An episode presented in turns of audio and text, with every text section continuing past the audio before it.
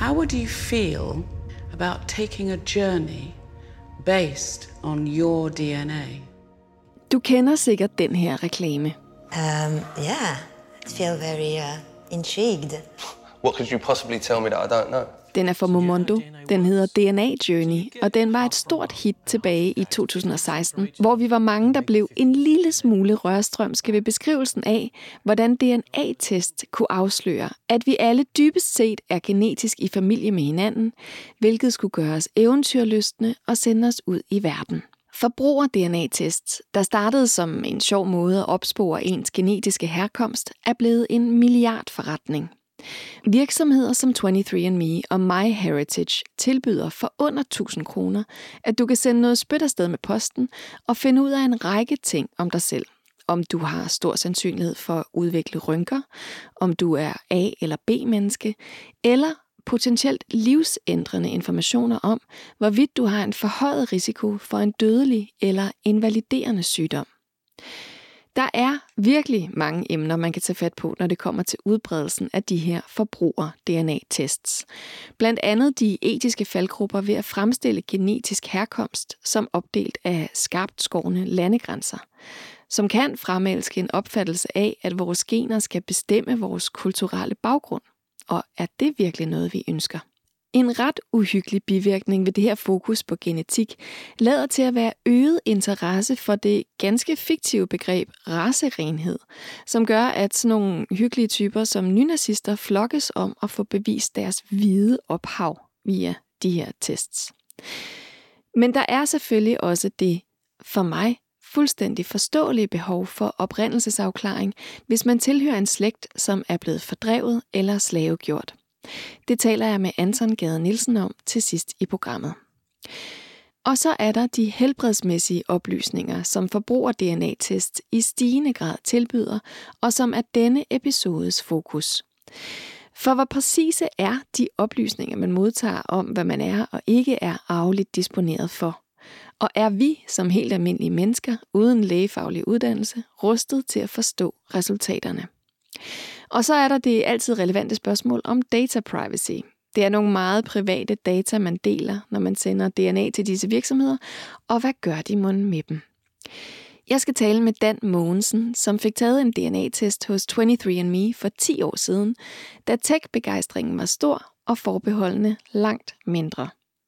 Og så skal jeg tale med Anne-Marie Gerdes, formand for Etisk Råd og ledende overlæge på Rigshospitalets klinisk genetiske afdeling, om hvilke etiske problematikker, der kan være forbundet med forbruger-DNA-tests. Velkommen til Vi er Data. Dan Mogensen er stifter af og CEO for MemoClock, som er en app til iPad, som kan hjælpe personer med demens og personer med dårlig hukommelse med at holde styr på tiden og huske aftaler. Og så fik han for 10 år siden lavet en DNA-test hos 23andMe, bare for sjov. Og han fik faktisk også sin far med på ideen. Her en del år senere, i en tid med større fokus på datasikkerhed og dataejerskab, er Dan ikke så sikker på, at det var en god idé. Dan, hvorfor besluttede du i sin tid at få taget en øh, forbruger-DNA-test? Jamen, jeg var jo sådan en, der altid synes, det var, havde synes det var skide sjovt med computer og sådan noget der, der havde leget lidt med, med, med de allertidligste computer, ZX81, da jeg, da jeg gik i folkeskolen og sådan noget der. Så da det her blev muligt, øh, så synes jeg bare, det var vildt spændende, øh, at det kunne lade sig gøre ved at jeg bare spyttede et, et lille glas, og, og så, så fik jeg adgang til, til nogle data. Øhm, og det, det, det er virkelig det, jeg var bare fascineret af det. Ja. Det var ikke, fordi jeg var bekymret for noget. Øh, øh, så havde jeg jo nok tænkt lidt mere over det, tror jeg. Men hvor meget, hvor meget vidste du om de her tests på det tidspunkt? Hvor meget snak var der i offentligheden, og, og hvad vidste man egentlig? Jeg tror, jeg der var ikke en skid snak i offentligheden i Danmark. Jeg har garanteret læst om det i Wired eller et eller andet amerikansk magasin, og så har jeg tænkt, det var sgu da sjovt, at det kunne lade sig gøre. Øh, lad mig prøve det. Og hvordan, øh, hvordan foregik øh, selve testen så?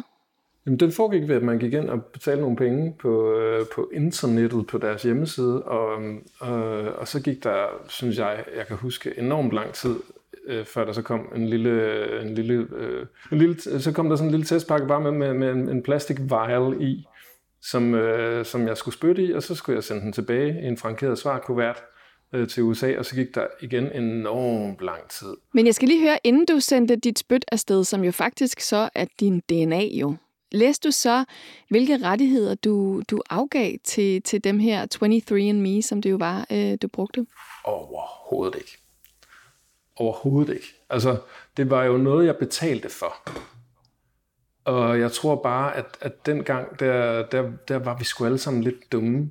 Det her, det var i, nu kan jeg lige spole tilbage i min inbox her, det var den 24. 11. 2010, jeg bestilte det her.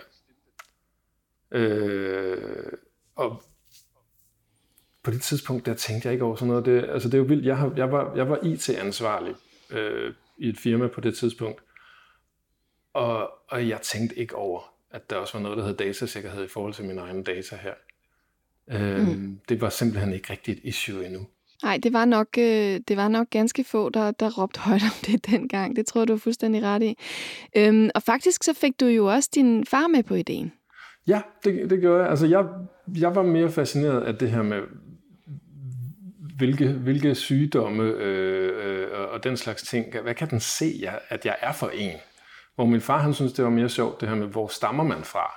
Øh, og, og, så, så, så der var slet ikke nogen, øh, der var slet ikke nogen bremser hos ham. Det synes han bare var skide sjovt. Og ved at, øh, at give jeres DNA, så giver I jo så også hele jeres blodlinje videre. Tænk de over det? Overhovedet ikke. Altså alle, der er i familie med jer, de er jo så faktisk også øh, afleveret deres DNA til 23andMe. Præcis. Og hvad hedder det? Det, det, det, det, det, det, det tænkte vi ikke over, øh, nogen af os. Og hvad hedder det? Jeg synes, altså i, i en grad, hvor jeg kan illustrere det med, det, for mig var det sådan, wow, jeg kan se inde på 23andMe, at min far er min far. Det havde jeg slet ikke overvejet, at det faktisk var et resultat. ja. Det kunne jeg se helt sort på hvidt der. Og det, ja. det, det synes vi jo bare var, var, var, var, var sjovt. Så der var ikke nogen nervøsitet over, hvad I mund ville kunne få at vide? Altså, det kunne jo være potentielt et lidt alvorligt svar.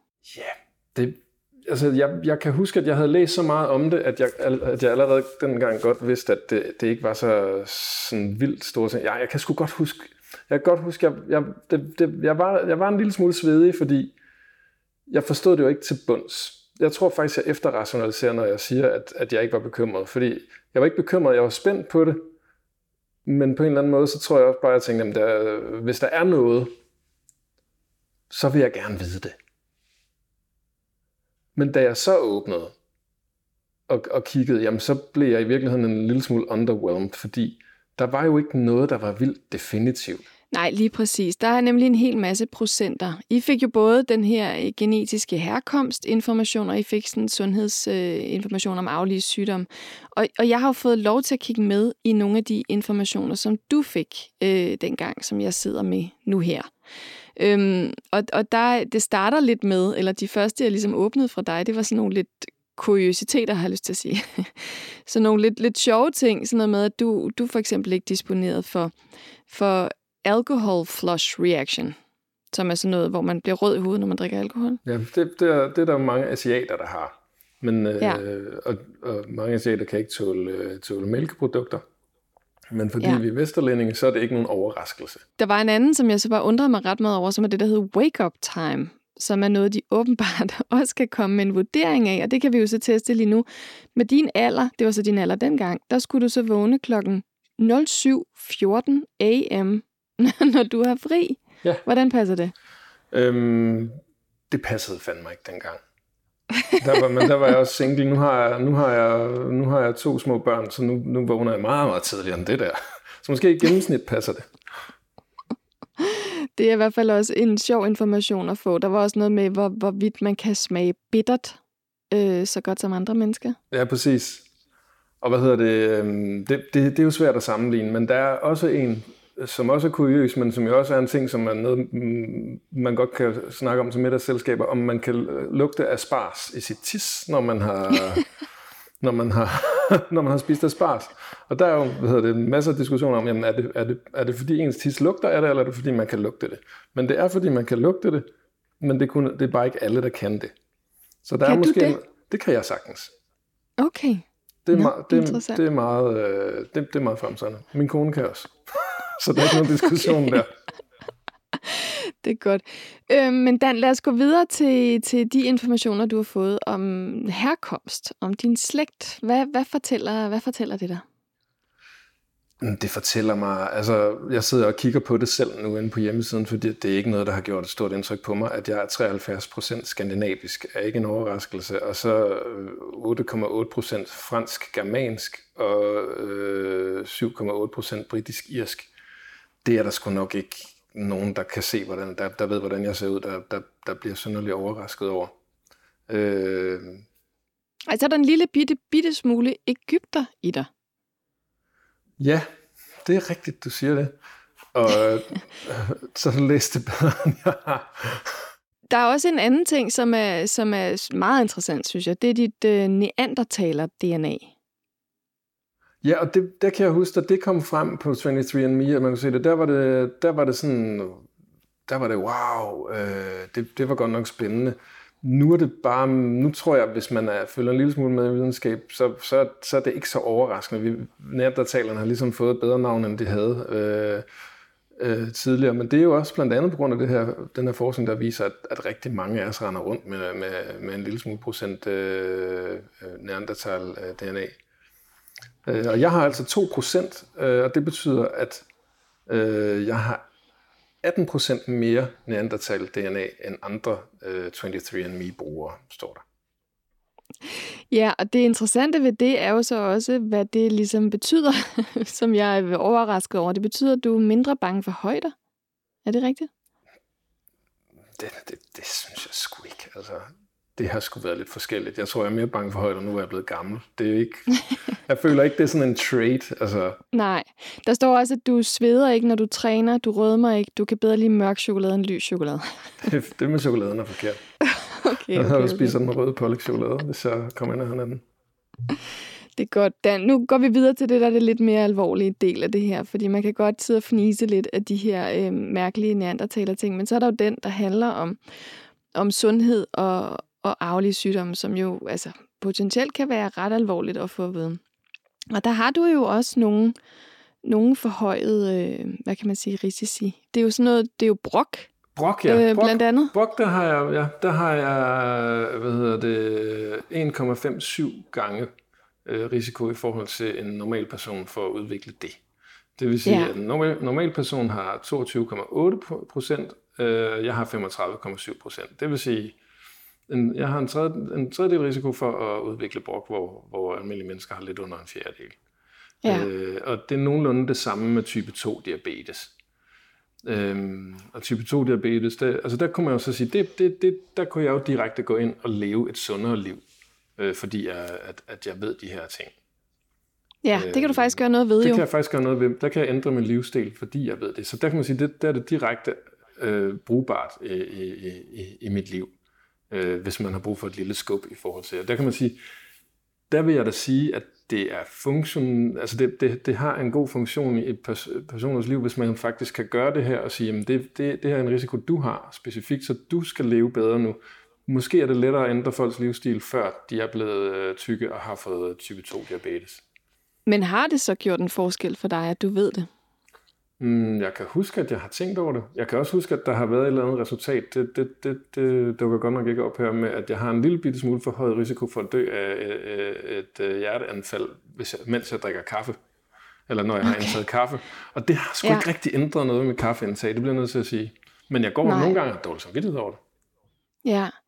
Der står også, at du har øget risiko for grøn stær, for, for bipolar, for at blive øh, bipolar. Er, det, altså, er der nogle af de her ting, som, som har gjort dig for nervøs efterfølgende i forhold til den forhøjede risiko? Nej, fordi man kan sige, brok og type 2 diabetes, det er jo ligesom nogle, det, det, det, det er de værste ting, ikke? Og så kan jeg ikke huske exfoliation glaucoma. Det, nej, det er jo grøn stær. Den har jeg en højere risiko for. Altså det, der har jeg 2,2 procent, hvor andre har, norm- normal befolkning har 0,7 procent. Øhm, men jeg ved ikke rigtig, om der er noget, jeg kan gøre for at undgå at få grøn til. Altså, bipolar, det, altså, der er vi nede i sådan nogle små procenter. Øhm, så det er ikke noget, der bekymrer mig. Altså det handler jo også om, når man læser det her, de her ting, at man skal kunne forstå sandsynlighedsregning. og forstå procenter. Altså, at, at der er 0,10 procent af 23andMe's brugere, som har en, øh, en risiko for at blive for bipolar, øh, at blive bipolar, det man kalder skizofreni i gamle dage, og jeg har 0,15 procent. Så det vil sige, at jeg har 50 procent større risiko end normalbefolkningen, men jeg har stadigvæk kun 0,15 procent ja. risiko for det. Det gør mig simpelthen ikke bange. Det har, altså, jeg kan huske, da jeg læste, at jeg tænkte, nå, ja. Det, det har aldrig nogensinde gjort mig, givet mig søvnløse nætter. Nej. Men, men nu, øh, jeg, jeg er helt sikker på, at det har en betydning, det der med, som du siger, at man forstår statistik. Altså, det er ligesom én ting. Men føler du dig øh, rustet? Altså, du er jo ikke, et, øh, du har jo ikke en medicinsk uddannelse. Føler du dig rustet til at forstå de her resultater med det, der ligesom kommer med fra 23andMe? Mm, jeg føler, at måske faktisk netop også fordi, at de har gjort sig umage, og det var helt fra starten, at øh, uh, 23andMe har gjort sig umage for, at når man klikkede sig ind på de enkelte resultater, så lige nu sidder du bare og kigger på en liste. Men dengang jeg fik adgang til det første gang, der skulle man ligesom klikke og sige, jeg vil gerne have adgang til de her resultater for hver enkelt. Er du sikker på, at du vil det her? Øhm, og, og allerede dengang var der også øh, øh, information om, jamen, når du har risiko for den her tilstand, det vil altså overvægt eller hvad fanden ved jeg, så skulle du måske tale med din læge om, hvordan, om du skulle have nogle livsstilsændringer. Så, så, så, så der har faktisk været øh, indbygget det her system, så kalde det omsorg, eller hvad man kan kalde det, at i hvert fald der har været noget omtanke i forhold til, at, at, at folk skulle ikke bare have læsset øh, en spand data øh, på dørmåtten, og så må de selv øh, rydde op i den. Der er faktisk, man er faktisk blevet ledt nogle steder hen, som, som har kunne, kunne hjælpe en. Øh, også hvis man har haft spørgsmål og, og, og bekymringer. Ikke? Jo, klart. Må jeg lige høre, Dan, hvad, hvordan var din fars resultater? Øhm, hans resultater, jeg tror i virkeligheden, at jeg var lidt, øh, jeg havde det lidt på samme måde med hans. Der var ikke noget, jeg lagde mærke til på, den, på det tidspunkt, øh, som jeg tænkte over. Øh, det har det så været siden, fordi at, at, at, øh, at jeg har, jeg har hvad hedder det, min far blev diagnostiseret med Alzheimer's for en 6-7 år siden. Øhm, og det her, det er jo meget, meget før det, at jeg så nogle tegn på, at, at han var begyndt at blive glemsom og så videre. Så på det tidspunkt, der tænkte jeg ikke over, at han havde en lille smule øh, forøget risiko for at blive Alzheimer's i forhold til deres tests her. Øh, eller i forhold til de, de markører, de kigger på her. Altså jeg, jeg tror sgu mest, jeg bare var oppe i røven på mig selv og kiggede på, på øh, hvad jeg selv havde af, af, af, af ting og sager. Det var da rart nok, at jeg havde 50 procent, øh, eller kun, kun havde halvt så stor risiko for at få prostatacancer eller, eller psoriasis. Øhm, men det vil sige, at din far havde en lille smule øget risiko for at, at, blive, at få Alzheimer's, og det fik han så. Det fik han, men, men, men, men der har jeg jo, altså for det første, så har jeg jo ikke tænkt over det dengang. Jeg har, det, er simpelthen ikke, det, er, det er ikke noget, der har registreret for mig, fordi vi, vi havde jo bare de her lister, og det er, det er sgu også lidt abstrakt. Ikke? Da han så fik Alzheimer's, så var det jo et langt forløb, hvor jeg faktisk øh, så var inde og genkigge på hans data og, og, og fandt ud af, at mens jeg havde en lille smule øh, mindre risiko for, for at få Alzheimer's, i forhold til, hvad, hvad, hvad, hvad, hvad, hvad for nogle markører 23andMe har målt på, så havde min far lidt forhøjet. Øh, og det, og jeg, jeg sendte faktisk de her data til, øh, til, til dem, der udredte min far på, på Rigshospitalet. Øhm, men jeg tror, de, jeg tror ikke, de brugte dem til noget.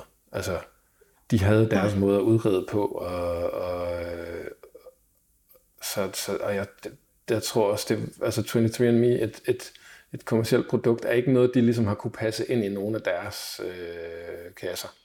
Øh, jeg kan huske, det... jeg, fik, jeg fik et svar om, at jamen, den, den er lagt i hans journal, den her mail, du har sendt. Og så hørte jeg aldrig mere ja. til det. Men det gjorde faktisk ikke en forskel så? Altså den forhøjede risiko gjorde ikke en forskel for, at I fandt ud af det, eller var bevidste om det, da han begyndte at blive glemsom, for eksempel? Øhm, det var ikke hans 23andMe-rapport, der gjorde, at jeg blev opmærksom på, at han, havde, at han begyndte at vise tegn på glemsomhed. Det var jo hans adfærd. At hans, ja. jeg, jeg tror mere, jeg havde det sådan, at da jeg så gik ind og kiggede på 23andMe og så, at han havde en lille smule øh, forøget risiko øh, for Alzheimer's, jamen så tænkte jeg, måske, måske kan, kan fagkundskaben bruge det her til noget, fordi jeg ved ikke rigtig, hvad jeg skal stille op med det. Mm. Hvordan har du det i dag med, at 23andMe ligger inde med, dine, med din og din fars DNA? Jeg har det dårligt med, at de har øh, min, min, øh, alle mine DNA-data. Øhm, det skal jo sige, at de har jo ikke målt på alle markører. Det var, jeg var med i den første batch, som de lavede, så de, de begyndte at måle på mange flere, øh, eller sekvensere mange flere markører, så vidt jeg kan forstå, øh, på folk, der melder sig i dag. Jeg har det dårligt med det, jeg ved i dag, fordi jeg har betalt for en vare, og, som de giver mig, men de har så taget mine data og solgt dem videre, udover at de har fået penge fra mig. Øh, det har jeg det dårligt med helt grundlæggende. Det er også derfor, jeg har det dårligt med at bruge Google-produkter, fordi at der, der, der, der, der betaler jeg ikke noget, så derfor er varen mig. Øh, her, er, her har jeg betalt for noget, men jeg er sgu stadigvæk varen. Øh, og jeg har ikke bare solgt min egen data, jeg har faktisk også solgt min families data. Mine to små drenge, det, halvdelen af deres DNA kommer fra mig. Øh, og det har jeg ikke lyst til, at, at, at, at, at det skal være sådan. Mine data, også min DNA, skal være min egen. Men, og du har faktisk også gjort noget ved det. Du har, du har skrevet et brev og bedt ja. om at få dine data tilbage og, og prøven øh, destrueret, ikke sandt? Det er korrekt. Øhm, og det er, det tror jeg i hvert fald er et par år siden. Jeg, kan, jeg har let, men jeg kan ikke finde, min, øh, finde mailen i min, i min uh, outbox. Jeg har skrevet både for min far og for mig selv, uh, og har aldrig hørt fra 23andMe det, at jeg snakker med dig nu, gør, at, at jeg har tænkt mig at sætte mig ned og skrive, skrive til dem igen og hive fat i dem, fordi det, det synes jeg er sindssygt dårligt, at der er faktisk godt gemt inde på deres hjemmeside godt nok, men der er instruktioner i, hvordan man får slettet sine data, og hvordan man får hævet dem tilbage fra, fra, fra de third parties, som de har solgt mine data til. Øhm, men det, at de så ikke reagerer på, når man gør præcis, som de beder om i forhold til at få det slettet, det synes jeg er meget forkasteligt. Dan, tusind tak for snakken. Det var simpelthen så spændende at høre fra dig. Nu er vi desværre løbet tør for tid. Men øh, held og lykke med 23andMe. Jeg håber, det lykkes for dig at komme i kontakt med dem. jeg må se, om det er lige så slemme som Facebook. For at blive helt klar på, hvordan en DNA-test overhovedet fungerer, og hvordan den kan bruges sundhedsmæssigt og medicinsk, skal jeg nu tale med Anne-Marie Gerdes. Hun er ledende overlæge på Rigshospitalets klinisk genetiske afdeling, og så er hun formand for etisk råd. Anne-Marie beskæftiger sig med genetiske problemstillinger ud fra en sundhedsmæssig og etisk synsvinkel, og hun kan udfolde de etiske overvejelser, man skal tage med, når forbruger-DNA-tests er tilgængelige for alle. Hvordan foregår det, når man får lavet en DNA-test eller en genetisk udredning?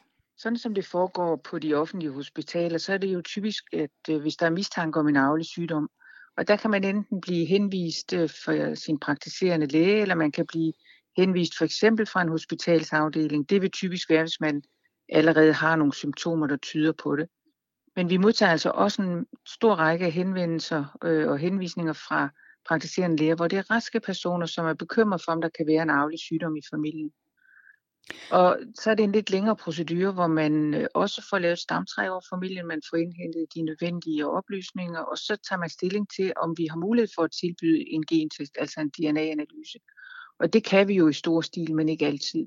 Så man skal informeres om, hvad er fordelene ved det, og hvad er ulemperne ved det, og så skal man jo ligesom træffe den beslutning, som øh, tilfredsstiller det behov, man har.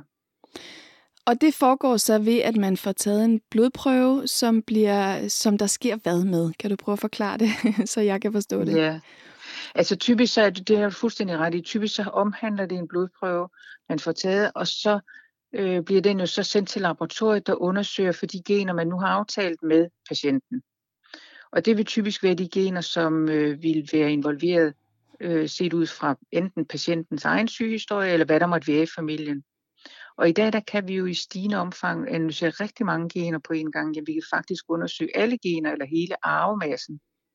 Og øh, så kunne man jo synes, at det var nærliggende, at det tilbyder vi bare alle patienter, men det har også nogle potentielle ulemper, øh, og det kan vi måske komme tilbage til senere, men der er i hvert fald også øh, et spørgsmål om økonomi, der er også et spørgsmål om hurtighed ved analysen og præcisionen. Så derfor gør vi det, vi typisk øh, kun lige kigger på de gener, der er mest relevante, og hvis vi ikke finder noget der, så kan vi åbne op for resten af arvemassen og udvide analysen. Okay. Og, og I bruger jo en blodprøve, men de her forbruger-DNA-test, som vi taler om i dag, de bruger jo spyt som materiale. Er det lige så godt? Ja, det er næsten lige så godt. Altså, det kunne vi også godt bruge, men altså, jeg vil sige, blodprøver, det giver en bedre kvalitet øh, af DNA'et, og det giver også en større mængde. Så, men vi kan godt bruge spyt. Man kan også bruge øh, de her PKU-kort, altså hvor man øh, på et stykke filterpapir har noget indtørret blod. Men det er klart, at kvaliteten den er bedre, hvis det er en blodprøve. Okay. Og hvornår kan du prøve at beskrive situationer, hvor det kan være vigtigt øh, medicinsk eller sundhedsmæssigt at få, at få lavet sådan en DNA-undersøgelse? Der kan være forskellige indgange til det. Øh, en indgang, det er, hvis man har en sygdom, hvor der er mistanke om, at den er arvelig, så kan det i stigende omfang øh, give mulighed for en mere målrettet behandling. Det er også det, man kalder personlig medicin. Hvis man for eksempel har brystkræft eller tarmkræft for den sags skyld, så er der en del af de patienter, hvor det vil være arveligt betinget, hvor man kan tilbyde en mere målrettet behandling. Så er det, at det hvad skal man sige, umiddelbart til gavn for patienten at vide, om det er arveligt. Fordi så øger det sandsynligheden for at overleve, selvfølgelig når de får en mere effektiv behandling. Det har også en betydning så, at man får identificeret, at det er en arvelig sygdom, fordi så vil der være nogle familiemedlemmer, som også kan være i risiko. Og der kan man så tilbyde dem øh, nogle handlemuligheder, så de i bedste fald helt kan undgå, at de får den her arvelige sygdom. Ja, fordi det er jo raske mennesker, der så får, hvad kan man sige, øh, får at vide, at de potentielt kan få den her arvelige sygdom. Hvad kan man så stille op? Ja, det er et rigtig godt spørgsmål, og det er heldigvis noget, som udvikler sig, øh, fordi nu har jeg jo været i det her område rigtig mange år. Da jeg startede, der var det ret begrænset, hvad man kunne tilbyde. Øh, så der kan man jo i høj grad stille spørgsmålstegn ved, hvor meget gavn man har af at vide, at man har en risiko for en sygdom, man hverken kan forebygge eller behandle.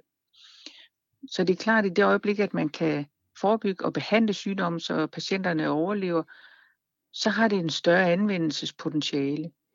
Der er jo selvfølgelig nogle sygdomme, hvor det hvad skal man sige, stadigvæk handler om, at, at det er børn, der bliver ramt, øh, og hvor den eneste handlemulighed, det er at vælge en provokeret abort, hvis man kan se, at det ventede barn har den her sygdom, eller vil udvikle den. Men der er jo et stigende antal af arvelige sygdomme, som først debuterer i voksenalderen, hvor det handler om, at øh, man kan sætte ind med forebyggende tiltag, og det bliver vi heldigvis bedre og bedre til. Så det gør jo også, at der er flere, der ønsker at få lavet de her genetiske test, fordi de umiddelbart kan se, at de har en gevinst af at vide det. Ja, så der er de her sygdomme, hvor man faktisk kan gøre en forskel ved en livsstilsændring, for eksempel, hvis man ved, at man er disponeret for det. Jeg vil sige, at livsstilsændringer i form af kost og motion spiller en lille rolle stadigvæk, når vi snakker om arvelige sygdomme. Det er et spørgsmål om, at man kan gå ind mere målrettet. Hvis vi tager et eksempel som arvelig kræft i æggestokkene eller i tarmen, så er det sådan, at øh, vi har nogle nationale øh, programmer, som er det, vi kalder evidensbaseret, altså som man har været inde og vurderet, hvad er der den bedste øh, nytte af det i forhold til den enkelte patient. Og der bliver man så tilbudt det. Hvis det er, at man har noget risiko for tarmkræft, så bliver man tilbudt en regelmæssig kikkertundersøgelse af tarmen, og det har en rigtig god effekt, sådan at man kraftigt minimerer risikoen for, at den person udvikler tarmkræft. Hvis det handler om æggestokkræft, så har vi ikke tilsvarende godt tilbud om en form for kikkertundersøgelse. Så det handler det om, endnu i hvert fald, at kvinderne de bliver tilbudt at få fjernet æggestokkene forebyggende, altså ved en operation, når de nu har fået de børn, de ønsker. Så der er sådan forskellige muligheder, enten kontroller, kikkertundersøgelser eller forebyggende operationer. Okay, og det er jo meget præcist, når man ved, hvad kan man sige, at man i familien har en af de her øh, rigtig farlige sygdomme. Men når, hvis vi vender tilbage til de her forbruger-DNA-test, de tilbyder jo en meget, meget bred screening. Øh, hvor præcise er de resultater, som man får om sit helbred fra sådan en test, vil du mene? Jeg vil mene, at øh, de er behæftet med stor usikkerhed. Der er mange faldgrupper i det.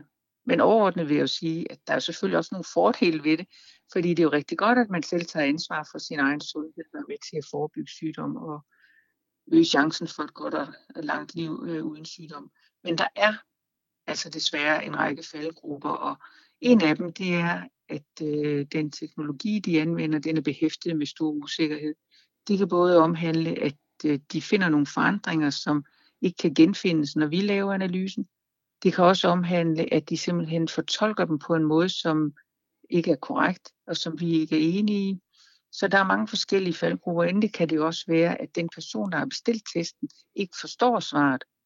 Øh, så der er mange forskellige faldgrupper. Ja, jeg tænker også, at præcisionen må hænge sammen med, med hvor, hvor meget referencemateriale man har. Altså hvilke datasæt man går ud fra og sammenligner prøven med. Øhm, ved du noget om, om de er lige så godt stillet, som I er? Ja, det kan jeg godt være bekymret omkring, at man har, om man har det rigtige referencemateriale. Fordi vi ved jo, at der er rigtig mange genvarianter, som bare afspejler, hvor vi stammer fra. Og vi ved, at varianter, hyppigheden af de her varianter afhængig af, om man for eksempel er øh, etnisk dansker, eller man kommer fra Asien eller fra Afrika. Og hvis man ikke ved det på forhånd, og man bare sender sådan en spytprøve til et firma, som måske har et laboratorium i USA, så kan man jo ikke være sikker på, at de sammenligner det med det korrekte normalmateriale. Okay, så der er rigtig mange usikkerhed, som hænger sammen med at få, få sendt sit arvemateriale afsted, kan man sige, uden, uden øh, yderligere oplysninger. Men så nævner, du også, så nævner du også det her med, at øh, om man er rustet til det. Altså ja. er almindelige mennesker rustet til at få et digitalt svar? Nu kan du logge ind, og så kan du se en, en øh, hvad kan man sige, visuel, et visuelt overblik over, over din sundhed. Er man rustet til at forstå det? Altså, det er jo nok svært for mig at vurdere, om man er rustet til det, fordi det er jo en meget personlig oplevelse af det, men jeg kan sige, at øh, jeg synes jo ikke, at den information, man får på de her private firmaers hjemmeside, den er, lever op til de standarder og de krav, vi har inden for det offentlige, som jo ligesom indebærer, at man får en rådgivning, før man får taget blodprøven eller spytprøven, sådan så man ved, hvilke begrænsninger der også er. Samtidig med, at vi også altid har et krav om, at man får en vejledning sammen med resultatet, og man får opfølgning bagefter. Også ved hjælp af både rådgivning og henvisning til de relevante kontrolprogrammer, og det får man slet ikke hos de firmaer. Og vi oplever jo i stigende omfang på de genetiske afdelinger, at vi får henvist borgere, der privat har været på nettet og får lavet de her gentest, og hvor hverken de eller deres praktiserende læge kan fortolke resultatet, så bliver de henvist til os. Og der oplever vi jo oftest, at de har misforstået resultatet. Okay, så man kan faktisk også som privatperson, hvis man er rigtig bekymret, eller har fået, hvad kan man sige, et svar, der er bekymrende, øh, henvende sig til sin læge og, og bede om en, ja. en undersøgelse. Det kan man. Man kan i hvert fald, hvis man sidder med sådan et resultat, så er den eneste mulighed i dag, vil jeg faktisk sige, det er jo, at man øh, kontakter sin praktiserende læge. De er jo kun øh, skal vi sige, øh, i et vist begrænset omfang har de mulighed for at rådgive omkring det, fordi selv for de praktiserende læger er det noget svært noget det her. Mm. Så jeg efterspørger jo, at firmaerne de tager mere ansvar for rådgivningen af borgerne, også bagefter. Øh, det er lidt letkøbt, at man øh, sender en spytklat, og så får man nogle resultater ud, som øh, så det offentlige skal øh, rydde op på bagefter. Så det er jo ligesom det offentlige sundhedsvæsen eller de praktiserende læger, ikke? Altså, som kommer til at betale prisen for, en borger har sendt en spytklat til et firma og fået et resultat, som enten ikke er korrekt, eller som man misforstår, eller ikke kan sætte ind i den rigtige kontekst til, hvad man skal bruge det til. Så man kan risikere, at de går enten øh, og bliver unødigt bekymret for, om de har noget risiko for en sygdom, som man ikke kan forebygge, eller at de overser noget, som også potentielt kunne være en risiko. Det har vi også eksempler på. Mm. For nylig var der en, en DR-udsendelse øh, om, de, øh, om gentest, som hed Gentesten ændrede mit liv, som du og øh, flere andre læger mente medvirkede til misinformation af befolkningen. Øh, og kritikken fik faktisk DR til at fjerne programmet, mens sagen blev undersøgt, øh, undersøgt. Hvad var problemet med de her udsendelser og den måde, de beskrev gentest på, synes du? Altså jeg synes, det største problem det er, at det ikke foregik inden for de rammer, som man gør, øh, tilbyder inden for det offentlige sygehusvæsen. Så kan man jo sige, det var heller ikke deres formål, men jeg synes jo i hvert fald, så burde man have forklaret, at øh, den måde, de præsenterer det på, det slet ikke lever op til de standarder, vi har inden for det offentlige. Det med, at vi, vi gør meget ud af, at patienterne bliver grundigt informeret, inden de får taget blodprøverne til gentesten, sådan så man ikke bagefter skal sidde og sige til dem, er du sikker på, at du vil vide det hele? Fordi det er jo sådan, at når vi undersøger rigtig mange gener, så er der også en risiko for det, vi kalder sekundære fund, altså man kan finde noget i nogle andre gener, end det man egentlig startede med. Så det er ikke altid så nemt at være forberedt på det. Og så synes jeg også, at der var en stor udfordring i, at man tester raske personer. Det kan man gøre i visse situationer, men det skal være i en samlet pakke, sådan som vi kan øh, levere det, hvor man også kigger på, er der andre syge i familien osv., laver et grundigt stamtræk. Det gjorde de ikke. Det var meget overfladisk. Det er for eksempel sådan, hvis man tester en rask person. Der var et eksempel med øh, to sønner, hvis far havde fået øh, blodpropper, at så tester man de raske sønner, men tester ikke faren, for om han også har de samme genvarianter. Der var også et eksempel med en mand med tarmkræft, man udråber, udnævner nogle genvarianter til at give ham en risiko for tarmkræft, uden at man sikrer sig, at hans far og de andre syge i familien med tarmkræft også har de genvarianter. Og det betyder, at man risikerer, det gjorde man her i hvert fald hos nogle mænd med tarmkræft, at man udnævner nogle risikovarianter, som ikke er det. Og det er jo et stort problem. Så på den måde mener jeg ikke, de har gjort deres hjemmearbejde godt nok. Og en tredje og sidste problemstilling, det var, at øh, i hvert fald det, de risikovarianter hos nogle mænd med tarmkræft, som vi fik mulighed for at se, med hans samtykke selvfølgelig, dem vil vi slet ikke vurdere til at være risikovarianter. Så selve fortolkningen af risikovarianter var mangelfuld. Den var faktisk forkert i det tilfælde. Jeg skal bare lige forstå, hvis man har øh, en, en far for eksempel med blodpropper, øh, og man selv så bliver testet for, om man har er, er disponeret for blodpropper, så er det vigtigt, om, om min far så har den samme genetiske øh, forekomst. Hvorfor Lige det? præcis. Fordi ellers så kan det jo være, at, øh, at fordi der er mange, øh, hvad skal man sige, der er mange varianter, der for eksempel kan give en risiko for blodpropper. Så hvis nu din far har en anden variant end den du har, så kan du fortolke forkert på det. Okay, så det kan vil sige, at den, den risiko er måske ikke til stede på samme måde, hvis det ikke er den samme genvariant, vi har. Lige præcis. Okay. Og det var for eksempel det, der skete med tarmkræft, at så finder man nogle varianter hos nogle mænd, men hvis hans far ikke har dem, altså så kan man jo sige, så hænger de jo ikke sammen med den tarmkræftrisiko, der måtte løbe fra farens side af familien. Nej. Dybest set så er det ekstremt kompliceret, og man har brug for fagpersoner til at forklare en det her. Er det ikke det, det handler om? Jo, det mener jeg også. Det er helt enig i. Og, og øh, eftersom at vi jo har et setup inden for det offentlige system til at varetage de funktioner, så det er jo ikke noget, man skal opfinde den dybe tallerken to gange. Anne-Marie, så vidt jeg forstår, så, så bevæger vi os mod en fremtid med, med, med det, man kalder personlig målrettet medicin. Du var inde på det lidt, øh, lidt tidligere også, det her øh, med at vide, hvilken genvariant man har en sygdom, og så kan man give den rigtige medicinske behandling. Øh, men men hvad, hvad er det for en fremtid, vi ser ind i, hvor det her det bliver mere og mere almindeligt? Altså, der er jo rigtig mange fordele ved det, fordi det giver jo muligheden for at give patienterne en mere effektiv behandling, samtidig at man også kan undgå, at de får en ineffektiv behandling, som måske kun giver dem bivirkninger. Så det øger jo overlevelsen, det øger sundheden. Og det er jo det, vi alle sammen arbejder på og, og drømmer om. Så på den måde har det et rigtig godt potentiale, at når, hvis man får en bestemt sygdom, så kan man lave de her genomiske eller genetiske analyser og få en mere målrettet behandling. Men virker al medicin ikke på alle mennesker? Nej, det gør den ikke. Altså man ved, at øh, noget medicin virker bedre på nogle patienter end på andre. Det gælder inden for alle sygdomsgrupper. Det har man vidst i rigtig mange år, så det man jo arbejder på, det er at underinddele patienterne i forskellige undergrupper, så man kan sige, hvis nu for eksempel en patient med brystkræft har den her type brystkræft, så skal hun have den her behandling. Hvis hun har en anden type, skal hun have en anden behandling. Og det arbejder man så på at gøre endnu mere øh, fint og detaljeret, så man kan underinddele patienterne endnu bedre.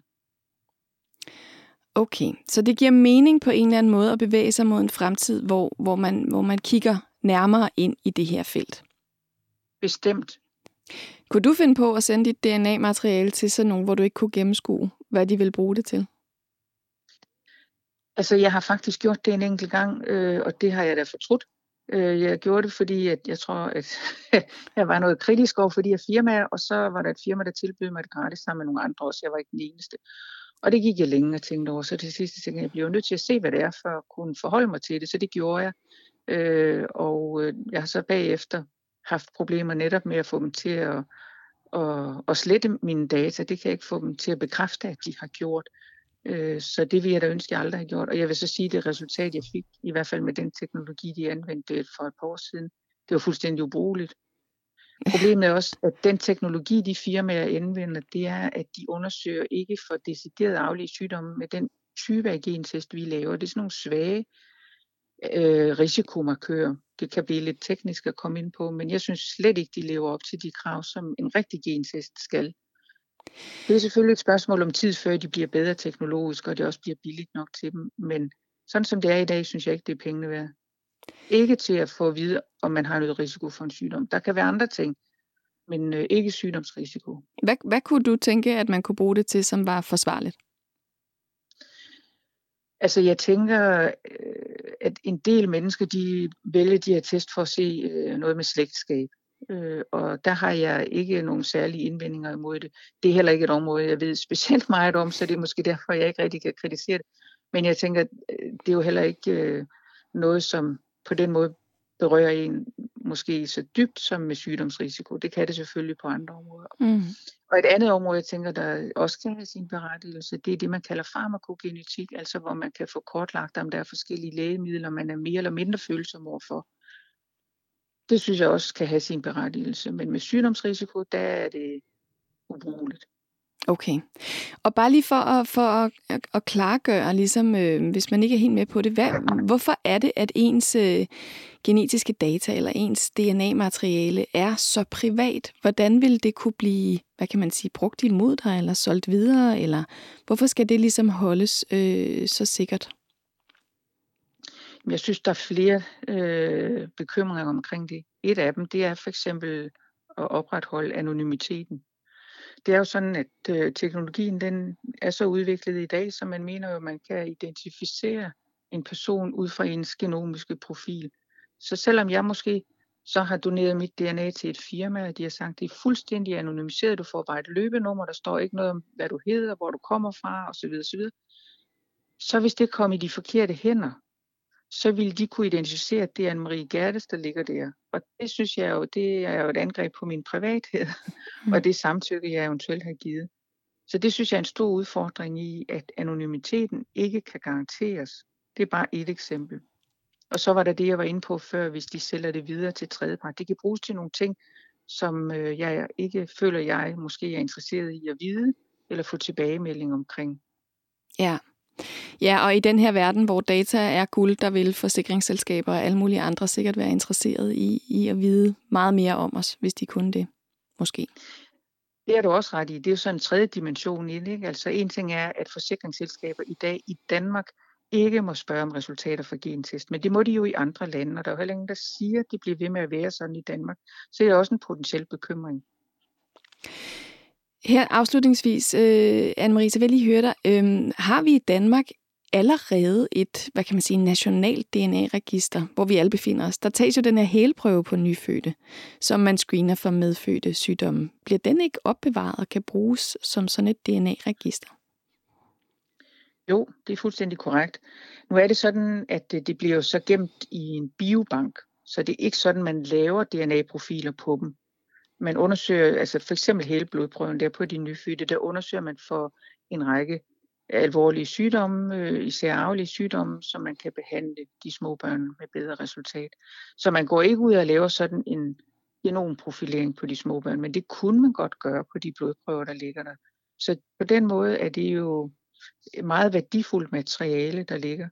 Øh, og det, nu kan jeg ikke lige helt huske, hvornår man startede med neonatal screening, men det er jo tilbage i 60'erne eller noget i den stilling. Så inden vi ser os om, så har man jo en biobank på hele den danske befolkning.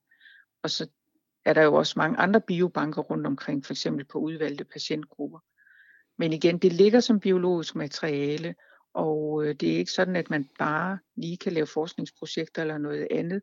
Øh, der skal jo være, synes jeg i hvert fald, øh, samtykke fra patienterne, inden man går ud og laver de her omfattende genomiske analyser på, på biologisk materiale. Men der er jo flere partier, eller der er i hvert fald Dansk Folkeparti, ved jeg, som, som er fortaler for sådan et nationalt DNA-register, som politiet for eksempel kunne bruge til at opklare kriminalitet. Øhm, men også, som, som vi talte om før, den her mere, mere personlige øh, medicinske tilgang. Øh, er du fortaler for, og tænker du, at vi kommer frem til mod sådan et DNA-register for os alle sammen på et tidspunkt? Altså, ja, det kunne man måske godt forestille sig. Øh, det har jeg da selvfølgelig også nogle bekymringer omkring. Jeg tænker, der hvor man kan se, at det har en behandlingsmæssig konsekvens og med personlig medicin, og hvor patienten bliver informeret og selv kan træffe stilling til, om man ønsker at sige ja eller nej tak til tilbuddet. Jeg kan ikke se, at der er de helt store udfordringer. Der kan godt være nogle udfordringer med selve samtykket, men det er småting i forhold til, hvad man kunne forestille sig, hvis man lavede et DNA-register over hele befolkningen, så politiet også kunne bruge det i opklaringssager. Det lyder så besnærende nemt, men jeg synes, det giver så mange etiske dilemmaer på den anden side, så det vil jeg være rigtig bekymret ved. Jeg mener helt klart, der skal være nogle afgrænsede formål til det. Og det er jo ikke sådan, at øh, politiet ikke kan bruge DNA-profiler. Det kan de jo. Øh, men man skal også være opmærksom på, at det, altså det kan jo ikke, jeg tænker, det er jo ikke 100% sikkert. Der kan også være nogle faldgrupper der, selv hvis man havde et nationalt DNA-register. Så, ja. så er der de etiske og de privathedsmæssige osv., ikke netop, at øh, hvis de kan bruges til alt muligt andet, som du var inde på før, hvis man har et nationalt øh, DNA-register, så kan måske arbejdsgiveren lige få lov til at kigge i det, inden man øh, bliver tilbudt en bestemt stilling, eller forsikringsselskaberne. Så der følger altid en masse øh, dilemmaer med, øh, hvis man beslutter sig for at lave sådan nogle nationale registre. Og lige nu løber vi jo alle sammen rundt øh, og er bange for at have corona øh, og få lavet en masse, masse tests, som jeg, så vidt jeg forstår også bliver opbevaret. Øh, men kun som, som biologisk materiale, så vidt jeg forstår det. Er det noget, vi skal bekymre os om, at, øh, at det eventuelt vil kunne bruges til sådan et DNA-register? Altså det kan det jo godt potentielt, men jeg synes jo, hvis man har fået lavet en podning for, man har corona, så skal man jo informeres om, at materiale bliver gemt og til hvilket formål. Og øh, man kan jo ikke bare sådan sige, nu gemmer vi det, så kan vi lave alle mulige projekter på det, uden at man så bliver spurgt igen. Det vil jeg synes var stærkt problematisk, og det mener jeg heller ikke, man kan. Men man kan sige, hvis nu materiale det bliver gemt til, at man kan gå ind og lave yderligere øh, undersøgelser på, kunne, altså hvis man nu er coronapositiv. Er det så den britiske variant, den rumænske eller noget tredje? Det giver jo god mening. Så så længe det ligesom falder i tråd med det primære formål med, at man fik taget den her podning, så kan jeg ikke se de helt store problemer, men det er klart, det skal man informeres om. Og det har jo været kutume inden for sundhedsvæsenet, at man gemmer nogle prøver, ikke alle, men nogle prøver, også for at udvikle nye metoder osv. Så, videre. så hvis man bare destruerede alt biologisk materiale, så vil det også have nogle konsekvenser. Men det er klart, at patienterne eller borgerne, de skal informeres om, at materiale bliver gemt, og hvad det vil kunne bruges til. Tusind tak for din tid, Anne-Marie. Det blev jeg i hvert fald meget klogere af. Jamen velbekomme. Det var en fornøjelse. Du lytter til Vi er Data. Mit navn er Marie Høst. I dag har vi talt om kommercielle DNA-test eller forbrugergentest, og de sundhedsmæssige og medicinske resultater, man kan få ud af dem, og ikke mindst de etiske faldgrupper, der følger med. Og her til slut i Via Data, der har jeg besøg af Anton Gade Nielsen, som er vært på podcasten All Caps, som også produceres her på Enigma, og som handler om, hvad vi taler om på internettet. Hej Anton. Hej Marie. Hvordan går det på All Caps? Det går glimrende. Vi har talt om, øh, i den her uge har vi talt om influencer, og om det at være influencer er et rigtigt arbejde. Spoiler alert. Jeg skulle til at spørge. Det er, der, det er der mange, der mener, det er. Altså, ja. specielt dem, der gør det. Der er også rigtig mange, der mener, det ikke er. Men altså, hvis man kan tjene penge på noget, man laver, så vil man vel kalde det for et arbejde. Ja, det skulle man næsten mene. Ja. Anton, du har, øh, du har sikkert set Momondos reklamefilm, den der fra 2016, DNA Journey. Ja. Tudede du? Nej, nej, nej. Nej, for, for, for guds skyld. Jeg synes, øh, altså, det er jo sådan en, øh, det er jo sådan en kampagne, der handler om, at der er en masse mennesker i et rum, der får, øh, får lov til at se, hvor de kommer fra via deres DNA. Og så øh, af en eller anden grund, når de finder ud af det, så begynder de alle sammen at græde. ja. Og sådan, åh, jeg er fra Grækenland. Eller, ej, tænk, at vi to begge to er fra Ghana, eller whatever. Ja. Og vi er hvide. Er det utroligt. Jamen, det er det, der er lidt interessant. Ikke? Altså, hvad, det, her, det her fokus på de her gener og oprindelse, hvad, hvad gør det ved os, at vi pludselig skal lægge så meget vægt på det? Altså, jeg vil være fuldstændig ligeglad. Ja. Ja, du er lidt fra Sverige og lidt fra Holland. Okay, fint. Hvad, altså, hvad, helt seriøst, hvad betyder det for os vesterlændinge, at vi får at vide, at vi også er lidt fra Italien. Ja, men vi har så heller ikke rigtig noget i klemme som danskere. Hvis man er øh, i en konfliktzone, øh, så, kan man, så kan man sige, så kan det være øh, overraskende måske, det undrer mig dog, men overraskende for at vide, at man også har noget genetisk materiale fra dem, man er i konflikt med. Men selvfølgelig har man jo det. Altså, så vi har jo alle sammen, hvis vi går langt nok tilbage, det er jo ligesom Jim Lyngvild, der bliver ved med at sige, at han er i direkte linje til Gorm den Gamle. Men hvis vi, alle, hvis vi går langt nok tilbage, er vi jo alle sammen i lige linje ja. til den samme kvinde fra Afrika, altså i bund og grund. Ja. Så selvfølgelig deler vi så mange ting sammen. Altså, hvis man går ud og kigger på, jamen, vi har vores bedsteforældre, der er fire stykker, de har nogle forældre, og, de har, og til sidst er det jo et, en kæmpe spindelvæv af bedsteforældre, oldeforældre, tipoldeforældre, og det er jo, det er jo flere hundrede mennesker. Ja, og det er det, der bliver lidt bizart, når folk også begynder at, og, og, hvad kan man sige, koble det til personlighedstræk. Sådan lidt, nej, jeg er italiener, jeg har også altid elsket pasta. det vidste jeg godt. Og gondoler. Ja, men lige præcis. Også fordi, altså nu har jeg læst en del om det efterhånden. Det, som jo også er problematisk, det er jo det, man begynder at, at kunne øh, at det kan virke som om, at, at, øh, at ens genetisk, genetik har noget at gøre med nationaliteter, ja. fordi befolkninger er blevet blandet på kryds og tværs. Så det der med at sige, at det her med nationalitet at gøre, er rimelig meget bullshit øh, for rigtig meget vedkommende, ikke? altså for rigtig mange landes vedkommende. Det handler jo også om, hvordan du definerer, uh, om du er dansker. Altså sådan helt ned i det helt fundamentale. Det er jo en kæmpe stor debat, også i Danmark. Hvornår er du dansker? Ja. Hvor lang tid skal din familie gå tilbage? Altså vi er ude i noget racerenhed på et tidspunkt. Det er ret uhyggeligt, når man taler om genetisk dansker ja. eller ikke, ikke? Jo, det, jeg synes, det er skummelt og mærkeligt. Ja. Og jeg forstår ikke, at folk går så meget op i det. Bortset fra ja. dem, som hedder African Ancestry, som er en, altså tilsvarende det her, øh, de her 23andMe og hvad de nu ellers hedder alle sammen, som jo øh, hjælper øh, afroamerikanere med at finde ud af, hvor de stammer fra. Fordi der kan man jo tale om nogen, som er blevet revet ud af, øh, af deres øh, ja, slægt ja, ja, på et tidspunkt i historien. Øh, og, altså, vi, vi taler om efterkommere af slaver mm-hmm. i USA. Og der, det er den her service, som, øh, som det her firma, øh, altså det fungerer rimelig meget på samme måde. Du poder dig selv i munden med en vatpind, øh, og så sender du den til African Ancestry, og de kan så øh, ud fra deres datasæt, som man jo også igen kan diskutere, hvor stort er det og sådan noget, men de kan så placere dine forfædre et sted i, øh, af, i Afrika øh, i, i forskellige stammer fra, fra den gang. Det virker meget meningsfuldt, og jeg kan virkelig godt forstå, at man har kan føle et behov øh, for at kende sin oprindelse, når man har en slavegjort familie. Altså oven i købet med et eller andet efternavn fra en slaveejer en ja. eller anden sted. Det er jo fuldstændig bizart. Ja. Øhm, altså, at man har mistet fuldstændig oprindelse og navn og sprog ja. og alting. Det, det kan jeg godt forstå er meningsfuldt. Hende, der har stiftet det, hun kalder, hun kalder jo øh, afroamerikanere for dem, som var de første, der blev udsat for, øh, for identitetsteori. Ah, fordi ja. de både har fået, altså de er blevet taget ud af deres identitet, og de har fået nyt navn, øh, nyt land og ny funktion i bund og grund, ikke? Jo. Så, så det synes jeg er et ret stærkt produkt, og hvor, og hvor jeg lige pludselig godt kan se en mening i det. Altså, who cares, om jeg er halv svensker, eller hvad, hvad det nu end er, men det her med, at du får din egen historie tilbage efter så mange år, og finder ud af, jamen, mine, for, mine forfædre, øh, altså, var ikke bare kun slaver, det var, der var også noget før det. Det synes mm. jeg er vigtigt. Mm. Ja, men det er, øh, det er et sympatisk projekt, og så vidt jeg har læst også om African Ancestry, så passer de også godt på dine data, modsat hvad man øh, desværre har hørt om flere af de andre virksomheder. Øhm, de er blevet mere bevidste om det alle sammen nu, og, ja. og give, komme med en udmelding om, at de bestemt ikke sælger noget videre. Men man skal bare lige huske, at grunden til også, at de her tests er blevet så billige, øhm, det er også fordi, det ikke er det, der er forretningen. Det er ikke oh, God. de der 1000 kroner eller 1500 kroner, man betaler.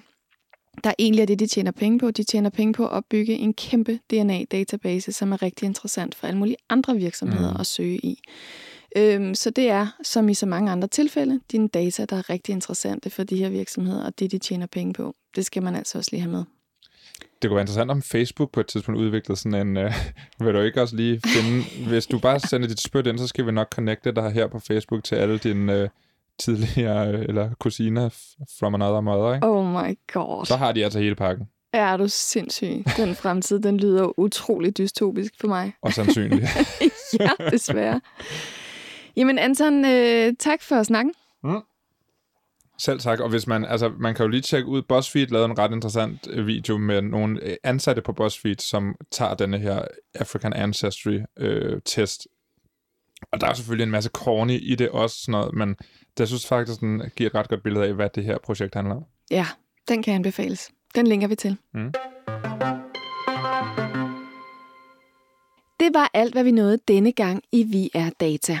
Jeg skal lige for en god ordens skyld informere om, at jeg har kontaktet både 23andMe og den danske repræsentant for My Heritage for at høre deres side af sagen, men ingen af dem er her ved redaktionens afslutning vendt tilbage. Programmet var produceret af og på Enigma Museum for Post, Tele og Kommunikation for Loud, og i redaktionen sidder Anton Gade Nielsen og jeg selv. Jeg hedder Marie Høst.